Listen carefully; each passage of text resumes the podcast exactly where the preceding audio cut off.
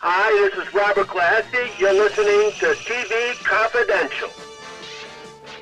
Ed Robertson along with Greg Ehrbar welcoming you back to TV Confidential Radio Talk Show about television and is about to play part two of our conversation with the Artemus Gordon of film and TV voice actors, Michael Bell. Michael Bell, one of the most enduring voice actors in film and television. Michael has acted in numerous animated shows, animated movies, and uh, video games, including the Transformers, G.I. Joe, Real American Hero, the Houndcats, Rugrats, the Smurfs, the Snorks, and far too many others to mention. You can follow Michael on Twitter, Michael's website, michaelbellvoices.com. Greg? I wanted to mention something that you said at the recent ToonCon that one of the classic actors that you admired the most was Cary Grant.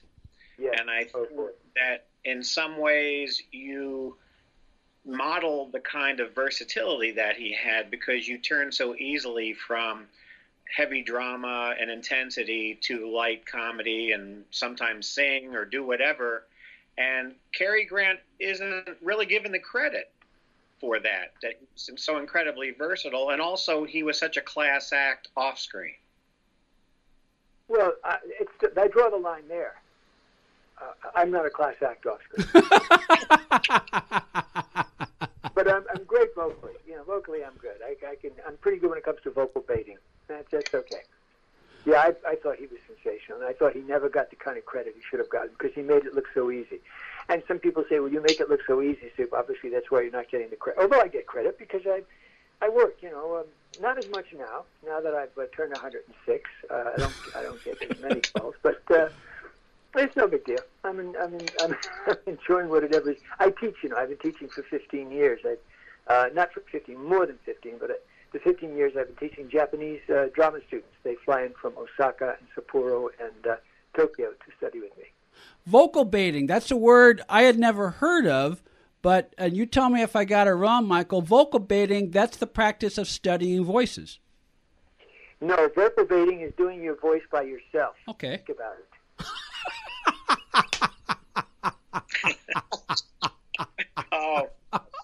it took me a little while for that. You know, I'm Catholic, so it took me a Frank, while. all us guys, Frank, all us guys, we'd sit there and we would just by ourselves. We'd sit there and go, okay, whatever we did, we would make, we would just do voices, preparing for whatever we were going to do. And I'd say, God, everybody's vocal baiting here. Okay, Don't well, need anybody else. all right. Okay, okay. Now, now, now okay. I, I got it. Okay, but um, learning a little bit about you before you called. In your early, early career as as an actor, you work a you worked a lot of odd jobs, from being an usher at Grauman's Chinese to di- different sort of jobs, and I would imagine you you met a lot of different people, a lot of different characters as you were working odd jobs as while you were also learning your craft as an actor. And i would imagine somewhere in the recesses of your mind from one project or another you drew on the experience of the various people that you met as you created characters for your various shows But that's our job.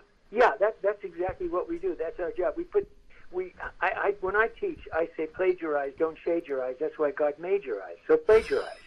so what you do is you, you literally you learn you, you watch what other actors, famous actors or or, or people, who, whatever it is, if they have an interesting uh, speech uh, pattern or if they have an interesting voice pattern, whatever it is, you take someone like um, M. Emmett Walsh uh, from Blood Simple. He's got a back voice, and uh, the way he approaches, uh, he kind of you know looks has a kind of a sweaty countenance, and uh, he breathes uh, in a straight a certain way. You know. that's a very And- good emmett walsh And Emmett Walsh, yeah, from Blood Simple. Yeah.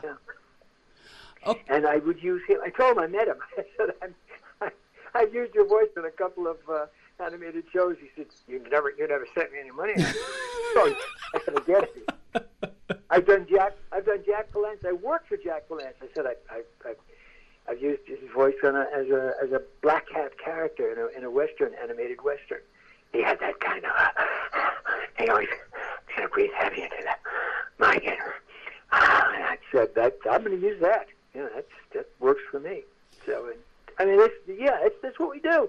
That's most of most of when I entered the field. uh, The, guys that alongside me there were I think five or six people doing voices for animation. They were working like crazy when I stepped into it. So uh, they were all doing Peter Lorre and Boris Karloff, or the women were doing uh, Bette Davis uh, or Tallulah Bankhead for characters. I mean, you that's what you drew upon, or grandma, grandpa, or whomever. On the line with us is Michael Bell. Michael Bell, one of the most enduring voice actors in film and TV animation, and an actor whose voice you've heard in numerous video games and animated series, including the Transformers, G.I. Joe, A Real American Hero, The Houndcats, Rugrats, The Smurfs, and The Snorks. You can follow Michael on Twitter at Michael Bell VO, as well as Michael Bell Voices. Com. Disclosure This is one of those what did you have for breakfast 40 years ago questions. You know. Okay. Okay. You did a number of shows for Quinn Martin. Yeah. You did a couple of streets. Uh, you did one episode of the FBI. Right. Bill uh, William Wiard directed it. Ed Nelson was in the cast. Do you have any recollections of, of working on that show or working with Efrem yes. Zimbalist? Interestingly enough, I live not far from uh, Efrem. Uh, when I moved into my home here in Encino, he was two, three or four houses uh, south of me. So I got to be friends with him again and his wife Stephanie. And of course, I worked with Stephanie in uh, in that on-camera thing I did. What the hell is that? Stainless steel. Remington. Oh, Remington Steele. stainless, stainless steel. so I did that, and then of course, so I got to know the family pretty well. And every time I call over there, Efrem, when Efrem answered the phone, which you would not know by seeing him because he was so, you know, Republican, right wing, conservative. He'd answer the phone. He'd go, "Hello," and I go, "Okay, who's this?" The first time I said, "Who's this?" He said, "Oh, uh, who do you want?" I said, "I'm I'm looking for Efrem and Stephanie." Went, oh, well, Stephanie's here. And I said, "Who the hell is this?" They went, "This is Efrem." I went, "Geez, God, that's great." that is really great. I had no idea that he had that sense of humor because he's very stiff. You know, he's that you know, has upper upper you know upper crust kind of guy. Uh, we were doing um, we were doing something. In, we were in, a, in the lot of something. We were running after some criminals. I was running alongside him, and I had the gun in front of me, which was usual when I was playing those guys. Mm-hmm. And the director, William, said, uh, uh, "Stop, cut, Mike. What are you doing?" Uh, "What you told me to do." He said, "Where's your right hand?" I said, "My right hand's on on my weapon." And he said, "Okay, where's your left hand?" I said, it, "It's on my head." And he said, "Why is it on your head, Michael?" I said, "Because my hair is blowing back, and, and I'm I'm going bald, and I don't want anybody to see that." And he went, "You can't do that. You have to run with one hand down and the other hand out to get your hair." I said, would you like a hat?" I said, "No, that's even worse. Have you seen my ears? What would I look like with a hat?" So he said, "All right, never mind." I thought, "Oh, this is crazy." I, I'm worried now when I'm running and I'm walking and I'm doing because I started to get started to lose uh, my hair in the front of my head. I went, "Okay, that's great. I got to I got to get out of this business. I mean, I'm so worried about what I look like, I can't concentrate on the job." So that was sort of like nearing the end of until until I did um, what was it, Chips. That was kind of the one of the that was the nail in the coffin for me. I hated doing that show so much. I said, okay, I'm going to stick to voiceover. I, I really love doing cartoons. It's much much more fun. You mentioned uh, uh, William Wiard was the director of that FBI. Uh, I, I, think Wiard directed one of the Rockfords you did with Jim Garner.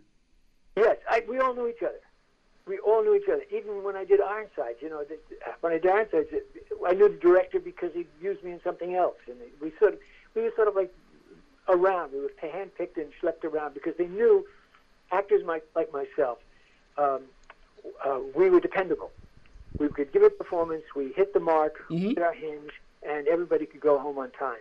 I remember uh, being able to play like that because I was working with uh, uh, Raymond Burr, and uh, in one of the things was Roddy McDowall and uh, myself, mm-hmm. and uh, I forgot a couple of the other people, and, and Elaine Giftos, and uh, we were an improv group, and uh, and I was the director. So I said, "Can I? I'm going to play this guy a little light in his loafers." And Raymond said, "Oh, sounds great. You know, fun." so I, uh, I when he was he he wheeled on, and he uh, said, "All right, what's going on with that wonderful voice of his?" He said, "Who's in charge here?" And I went over and I walked. Over, I said, "What is going on? Who are you?" and he and he did his line. I went, "Oh, aren't you cute?" And I sat in his lap. "What the hell is going on? Is that in the script?" and it was just pandemonium. It was so much fun. It was so great working with someone like that. It was so much fun. Especially when you're working in television where you got to shoot these things very, very quickly. Um, I would imagine both, you know, as, as an actor, when, when you have a chance to work with either an actor again or a director such as Wiard again, who he knows what you can do. You know what his style is. There's there's a lot of shorthand. You can just concentrate on the on, on, on the work, whether it's a one day scene or whether you're there for the entire week. And now there are there are limits, you know. I, and doing Streets of San Francisco, I had to die. I think it was Karl Malden and uh, and uh, Michael Douglas, yeah. uh, at that point, and I had to die. I was a, I was a I was a guest star, whatever, and I, and I get killed, and I'm and I I die and lie down, and all of a sudden I forgot the director's name, Gold, something Gold, and he says, uh, "Cut, Mike. Uh, you can't die with your eyes open." I said, "What?" You, you can't die with your eyes open. It's it, it's a network. You can't die with your eyes open. Your eyes have to be closed. What is that? He said, yes. And here, this really scene was good. And I thought, oh, wow, that I'm not allowed to die with my eyes open. Nowadays, you can die with your fly open. that seems odd. Dead is dead. What difference does it make if your eyes are open or eyes are shut? It was it was a network uh, policy. Yeah. The actor can't have his eyes open uh, when he dies, and you had to be very careful. And, and I mean, there were so many rules and regulations. It was crazy. Of course, you know, you, you mentioned you, you did a lot of Quinn Martin shows during that time because Martin had so many different shows on. If you got on his radar or his casting people's radar, that means that if you did a street, you would also be in, asked to do a Barnaby Jones or a Cannon or, or whatever other shows he had on, which is good for you because it's work. Sure, it was great. I did Cannon. Yeah, obviously, I, I wound up doing it. In fact, in Cannon, I did it in a prison. I was in a prison, as I recall. I think that's what it was, and and uh, and they said, okay, Mike, you're going up on the second floor, which is where the prisoners were. All these guys were, in, were behind bars. I mean, they were like a, like 20 guys behind one great big uh, camp thing right behind bars. And they said, and we'll call you down as soon as we just count to three. You'll hear something, and then come on down and enter the scene. I said, okay. And I'm in a prison outfit, so I walk up the stairs, and, I'm, and these guys going, hey man, you got any cigarettes? Hey man, yeah, you, you know, what are you an actor? Hey man, what are you doing? You know, it's really creepy. And I'm standing there and waiting for my cue, and I'm waiting. I don't get my cue. So I try to sneak down the stairs very because I don't want to break into the scene, and nobody's there. It's empty. They've all gone to lunch. Ooh. I'm now in the prison in my prison outfit. Just me. Wow. And the guard comes over. He says, "Hey, what the hell are you doing here?" I said, well, I- "I'm an actor." "Oh, yes, so am I. Come on." And he's going to put me behind bars. Oh, wow. Wow. guys. So I said, "Whoa, whoa, whoa, hang on!" And I, I yelled, "Hey, what the hell?" And then suddenly the, the uh, AD comes in. Oh, I'm sorry, Mike. Oh, I'm not. Oh, Auntie. Yeah, he's one of us. He's one of our guys. Said, yeah, I'm one of their guys. Jesus, I almost got raped. What are you crazy? I mean, that's that's how quick they were moving. That's how fast they were going. you had to watch yourself. And that was, uh, gee, I, I should have got raped. I could have sued them. I could have been a star. One more question vis-a-vis Rockford, then I'll throw it back to Greg. Uh, we, we mentioned acting is reacting. James Garner was one of the best reactors in the business. You uh, any, any memories of working with Garner? You know, I don't.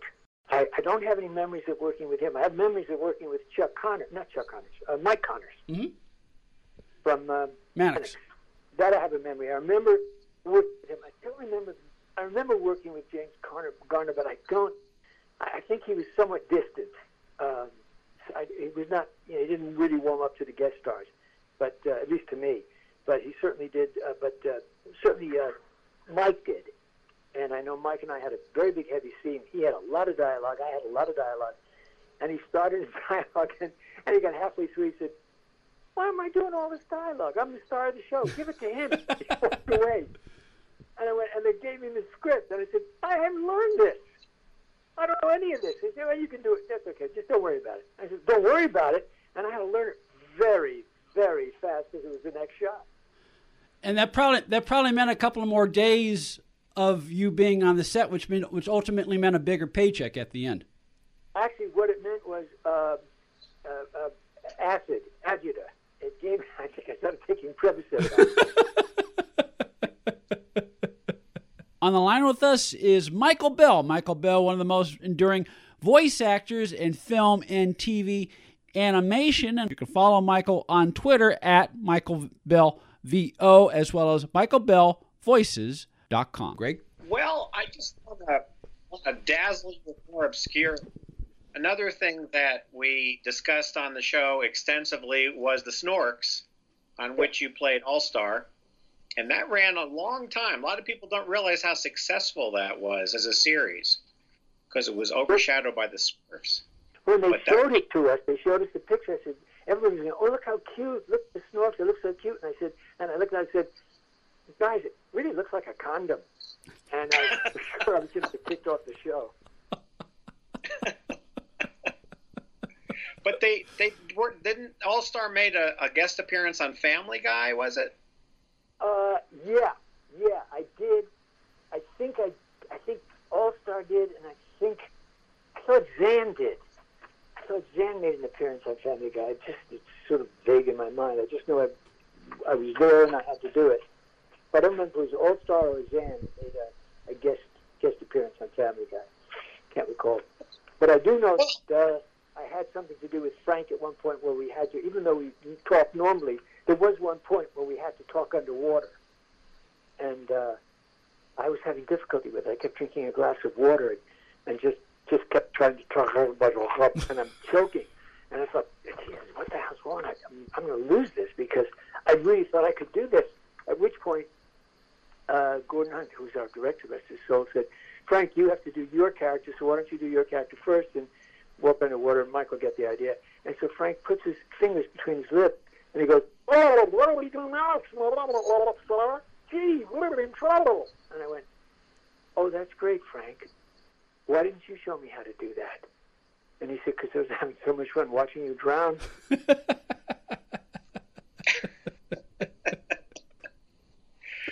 When you when you did Devlin, you were paired again with Mickey Dolenz. Was there a uh, a warm-hearted reunion scene between the two of you after the Monkees?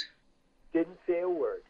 He wouldn't have known who I was if he had run over me on his tricycle. He a clue.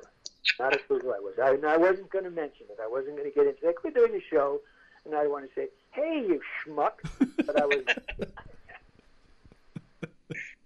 That was a good show. Devlin was good. Yeah. We reviewed that too. yeah, Devlin was good. I, I like one of my faves, although it's not my favorite, but one of my faves because I got a chance to, to work again with Mel Blanc was uh, Speed Buggy. That was again. Oh yeah, You met yeah. That was you met Mel very very early in in your career when you're just starting as a voice artist, correct? Absolutely, and I met him through the girl I was dating at the time, which was Joni Gerber, who was the story lady and also uh, uh, Wait Till the Kids Come Home, and uh, she was uh, uh, one of the regulars on uh, Pufnstuf. Yeah. yeah. And, uh, she- Judy the Frog. and You, you've got to, you, you must, you must meet Mel, and you've got to meet Noel. And since that time, I've become good friends with Noel. And they, they put me in the room, and I sat there with Mel Blanc, the Mel Blanc, and I mean, wow, that was extraordinary. And then he said, Mike, you wanna, you wanna go in there and try this with Dad? And I went, try what? And he said, uh, you'll be the young, because you're a young guy, and you're just the young guy. You're going here to buy some rugs, and, and Dad, you're going to play an East Indian, and you're selling him the rugs. And it was for some commercial or something, maybe animated. I forgot what it was. And which point I went in the booth, and uh, Mel does his thing, and I say, well, sir, uh, uh, this is a great-looking rug. Can I blah blah etc. And then Mel does his thing, and then Noel says, Dad, that's not an said, that's not an East Indian. That's an American Indian. And he goes, Oh, okay. And he starts again. He says, No, no, Dad, that that's still not it. And he goes, He goes, No, Dad, Mike, can you do East Indian? And I went, uh, Yeah. And I looked at Mel. and I said, Is that okay? And he said, Go, Wojciech, go, go do it. And I went, Okay. So I did my East Indian, and he played the other role. And I thought, one of my first gigs, I beat out Mel Blanc. Wow. Wow. I mean, that was a guess. He was. I have worked on several occasions, tried with my union to get him posthumously, obviously, a SAG award, Screen Actors Guild Award, and it was uphill. There, we don't give posthumous awards. Well, you should. You should for Mel Blanc. You absolutely should. I mean, he, he, Yes. he is. He's the. He's an original. Yeah. Just a voice person. He's a wonderful actor, a marvelous actor. Could sing, could do all of that stuff. You know, what are you guys thinking? Give him an award. He, he deserves an award. Give it to his son. His son would love it. It'd be a wonderful gift. He deserves a stamp too. There was some discussion of that. He does deserve a stamp. It should be his face, not Bugs Bunny or, or Tweety Bird or Sylvester, uh, you know, Pepe Le Pew. He, he deserves his face on the stamp. He really does. Right, because he was the consummate actor. He was a consummate actor because voice acting is acting. Absolutely. He was a wonderful actor. Absolutely wonderful actor and wonderful to work with. He was a real treat. He was very funny. He, I looked at his license plate one day and I said, what is KMIT? Is that a radio station that you started or something? He says, no. I said, that's on your license plate. He said, no, that means Kashmir and Turkish."